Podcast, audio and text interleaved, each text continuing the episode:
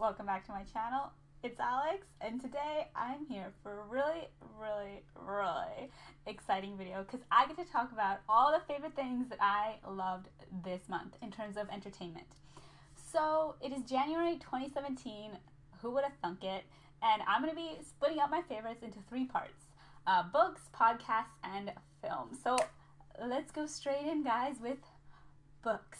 Okay, the first book that I was obsessed with this month, it is Fight Club by Chuck Palahniuk. So here's the cover, and this is how thick it is. Basically, this has been made into a really famous movie that you may have seen. I'd actually seen like almost the whole movie before I'd read the book. And I liked the movie, but the book was just levels beyond. It was so good. It like I got straight into it. Basically, if you haven't read it, it is about a guy who like hates his life, hates his job, hates everything. So he decides to start up a fight club where men like fist fight each other to like get their emotions out. And but it's so much more than that. That's just like the base storyline that you hear. What I really love most about this book is its interesting characters and all the stuff that they did. Why don't I read you the first little bit? Because I love to do that. Okay. I'll just read you the first paragraph. Tyler gets me a job as a waiter. After that, Tyler's pushing a gun in my mouth and saying, The first step to eternal life is you have to die. For a long time, though, Tyler and I were best friends. People are always asking, Did I know about Tyler Durden? Anyway, that's the intro. That is the first paragraph, and it just kept me going all the way. Even though before I read the book I knew the ending, um, it didn't really matter. It was still really good. I feel like if I didn't know the ending, then I would have just stopped the book when I finished it and read it all over again with a new perspective because I totally would not have seen where it was going to go. So, yes, that is the first book. Book number two is The Bone Clocks by David Mitchell. Um, this is another one that I read this month, and it was just so amazing. This one is a bit bigger. It's like that thick. It took me a little bit. Um, basically, it is called The Bone Clocks, and it is a multi perspective story, so it's in different parts, and each part tells from a different person's point of view, although um, at one point it is the same character, just later in their life. And it is about the story of this girl named Holly who runs away from her house. That's basically how it starts. And then it goes so much deeper, and it actually begins in the 1980s and goes all the way to the future of the 2030s. So it's pretty intense. It's also got a fantastical element, so there's like a little hint of fantasy, um, which I found it was really interesting. And I loved I love multi-perspective books that have like, you know, different chapters from different characters. I love those kinds. Um, and this was it. And because I love in those kinds of books, like seeing when some of the characters meet up, because I know I just find it so interesting. Um, I have loved David Mitchell ever since I read Ghostwritten by him, which was so good. Also multi perspective, but not as thick as this. Um, and yeah, this is just another great one by David Mitchell. Let me read the let me read the first sentence because the first sentence like immediately drew me in. A lot of the sentences in this book are really long, so sometimes it almost feels like it's a stream of consciousness. Anyway, let me read the first sentence and you will you will get the tone. I fling open my bedroom curtains, and there is a thirsty sky and the wide river full of ships and boats and stuff. But I'm already thinking of Vinny's chocolatey eyes, shampoo down Vinny's back, beads of sweat on Vinny's shoulders, and Vinny's sly laugh. And by now, my heart's going mental, and God, I wish I was waking up at Vinny's place in Peacock Street and not in my own stupid bedroom. Isn't that? Oh my gosh. And that is just one sentence. Yeah, it, it's a lot like that. And it's really good. There are like so many different characters from like a teenage girl to like a doctor to like, well, I don't want to spoil it. I loved it. I mean, David Mitchell is just so good. David Mitchell can be trusted to write a good book. Oh yeah, I loved David Mitchell's writing style in this book. It's like simple and complex at the same time, and he chooses like the most minute details to give. He's got like a roundabout way of describing things, but he uses really pu- purposeful vocab. It's just incredible. Okay, the third book, last book in the book section that I want to talk about is The Girls by Emma Cline. Oh boy. Um, it's not actually this thick. I just have the large print version because I like large print. Um, yes, the cover is beautiful, so gorgeous. Basically, this is incredible. I'm pretty sure it's a bestseller. I've heard of it. I'd heard of it a while back, but I only just read it this month. Um, this was incredible. I love this book so much. Basically, it's about this girl, this 14 year old teenage girl living in the 1960s in Northern California who ends up joining a cult. And it's so good. It's so suspenseful, even though like you kind of know what's gonna happen. It's still suspenseful, which I just found incredible that the author managed to do that.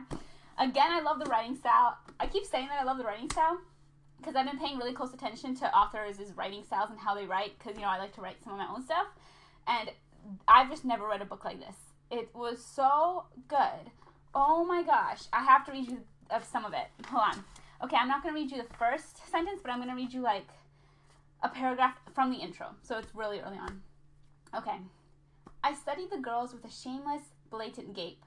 It didn't seem possible that they might look over and notice me. My hamburger was forgotten in my lap, the breeze blowing in minnow stink from the river. It was an age when I'd immediately scan and rank other girls, keeping up a constant tally of how I felt short, and I saw right away that the black haired one was the prettiest. So good, huh? The author, I feel like, really knows what it's like to be a girl, at least like the type of girl I am, because sometimes I felt like, sometimes I felt like the book was reflecting myself back at me through its characters, because the characters are so relatable. Even like just um, side characters, they just have like flaws and tics that I really related with. I could not put this book down. It was so good. What I noticed the author did sometimes was they wouldn't, she wouldn't give you everything in a scene in terms of details, but just like something, like for example, the types of shoes that a girl was wearing, and then you would have to fill in the rest of the scene with your imagination, or at least I did. And I just love that type of style because I, even though we only got like select parts of descriptions, we were immediately placed in the scene. The descriptions were so good without being overbearing and like overly long. So yeah, that was it was so good, you guys. I could not put it down. Incredible. Like everything you want in a book.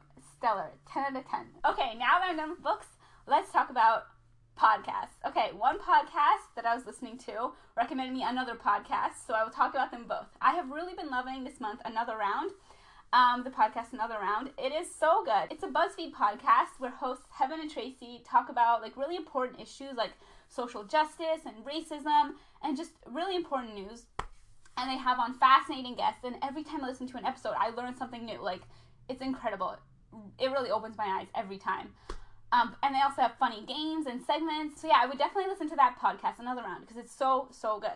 One of their segments that Heben and Tracy do is they talk about their favorite things where they buy around for something. And one of the things they recommended was the podcast Making Oprah. When they recommended a podcast, obviously I immediately went and searched it up. So Making Oprah is, as you might predict, about how the Oprah Winfrey Show was made.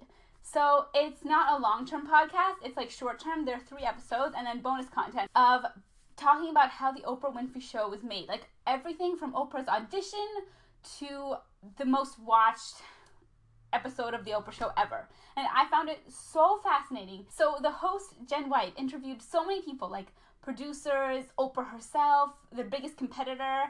Um, and it was just incredible. It's like a documentary for your ears, like documentary without visuals. It was so good. I found it fascinating to learn about like how much thought they put into making the show. Like for example, their sound guy did an interview with the podcast, and he was talking about how um, some talk shows place microphones like just in an area to make it the viewer feel like they're in the audience and like that they're in a large room. Like for example, if you watch the Jimmy Kimmel show, um, you can tell that as a viewer, you feel like you're in the audience. You feel like you're in a large room watching Jimmy. But what the Oprah Winfrey Show did was they would place microphones in select spots and then put it together in such a way to make the viewer feel like you were they were on the couch with Oprah. So like it's totally different. It totally would go on brand. And I just everything about this podcast was perfection. It was so interesting to listen to. Great music.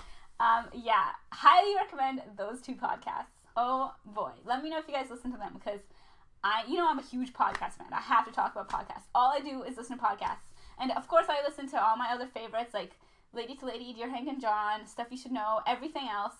But those two really stood out. I really love those two this month.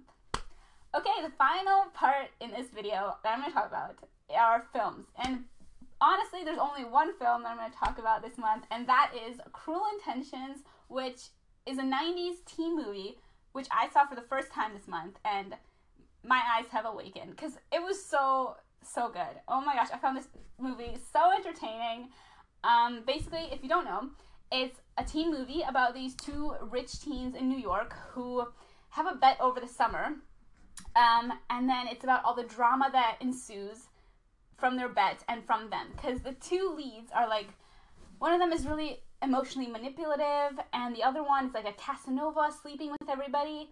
But honestly, both of them are both of those things. It's like it's a pretty problematic film. Like it's got some issues. It's definitely dated, definitely 90s. It's got some problems. It doesn't treat some of its characters well, but nevertheless, I found it entertaining, and I just had to talk about it because it was so good. I thought the leads were beautiful, just beautiful, gorgeous. Um, and yeah, I just love that so much. It's definitely PG 13 though, because it has a lot of sexual content, so don't watch it if you are a small child. Please do not. Thank you. Okay.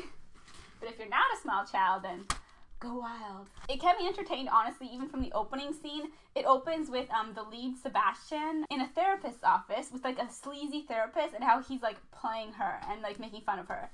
Um, again, I thought the leads were just beautiful, even though I definitely do not approve of the things that they did because they did a lot of bad, bad things in this movie. they hurt a lot of people. I'm not gonna spoil it, but go ahead. I was like drawn in right from the start honestly, I did not like the ending that much. Like, I feel like it could have ended in a way that was a lot better than the way it did end. Um, but you know, that happens. Okay, so that is everything that I'm going to talk about today, guys. This was so fun to film. I feel like I'm just chatting with like my best friend and we're just talking about our favorite stuff. So please do let me know one of your favorite books, podcasts, or films that you have been loving this month, and I will for sure check it out. And you never know, it might be in my February favorites. Thanks so much for watching, guys. I hope you enjoyed this video, because I know I did. I'm kind of giddy right now. Thanks so much for watching, and I will see you next week. So, bye!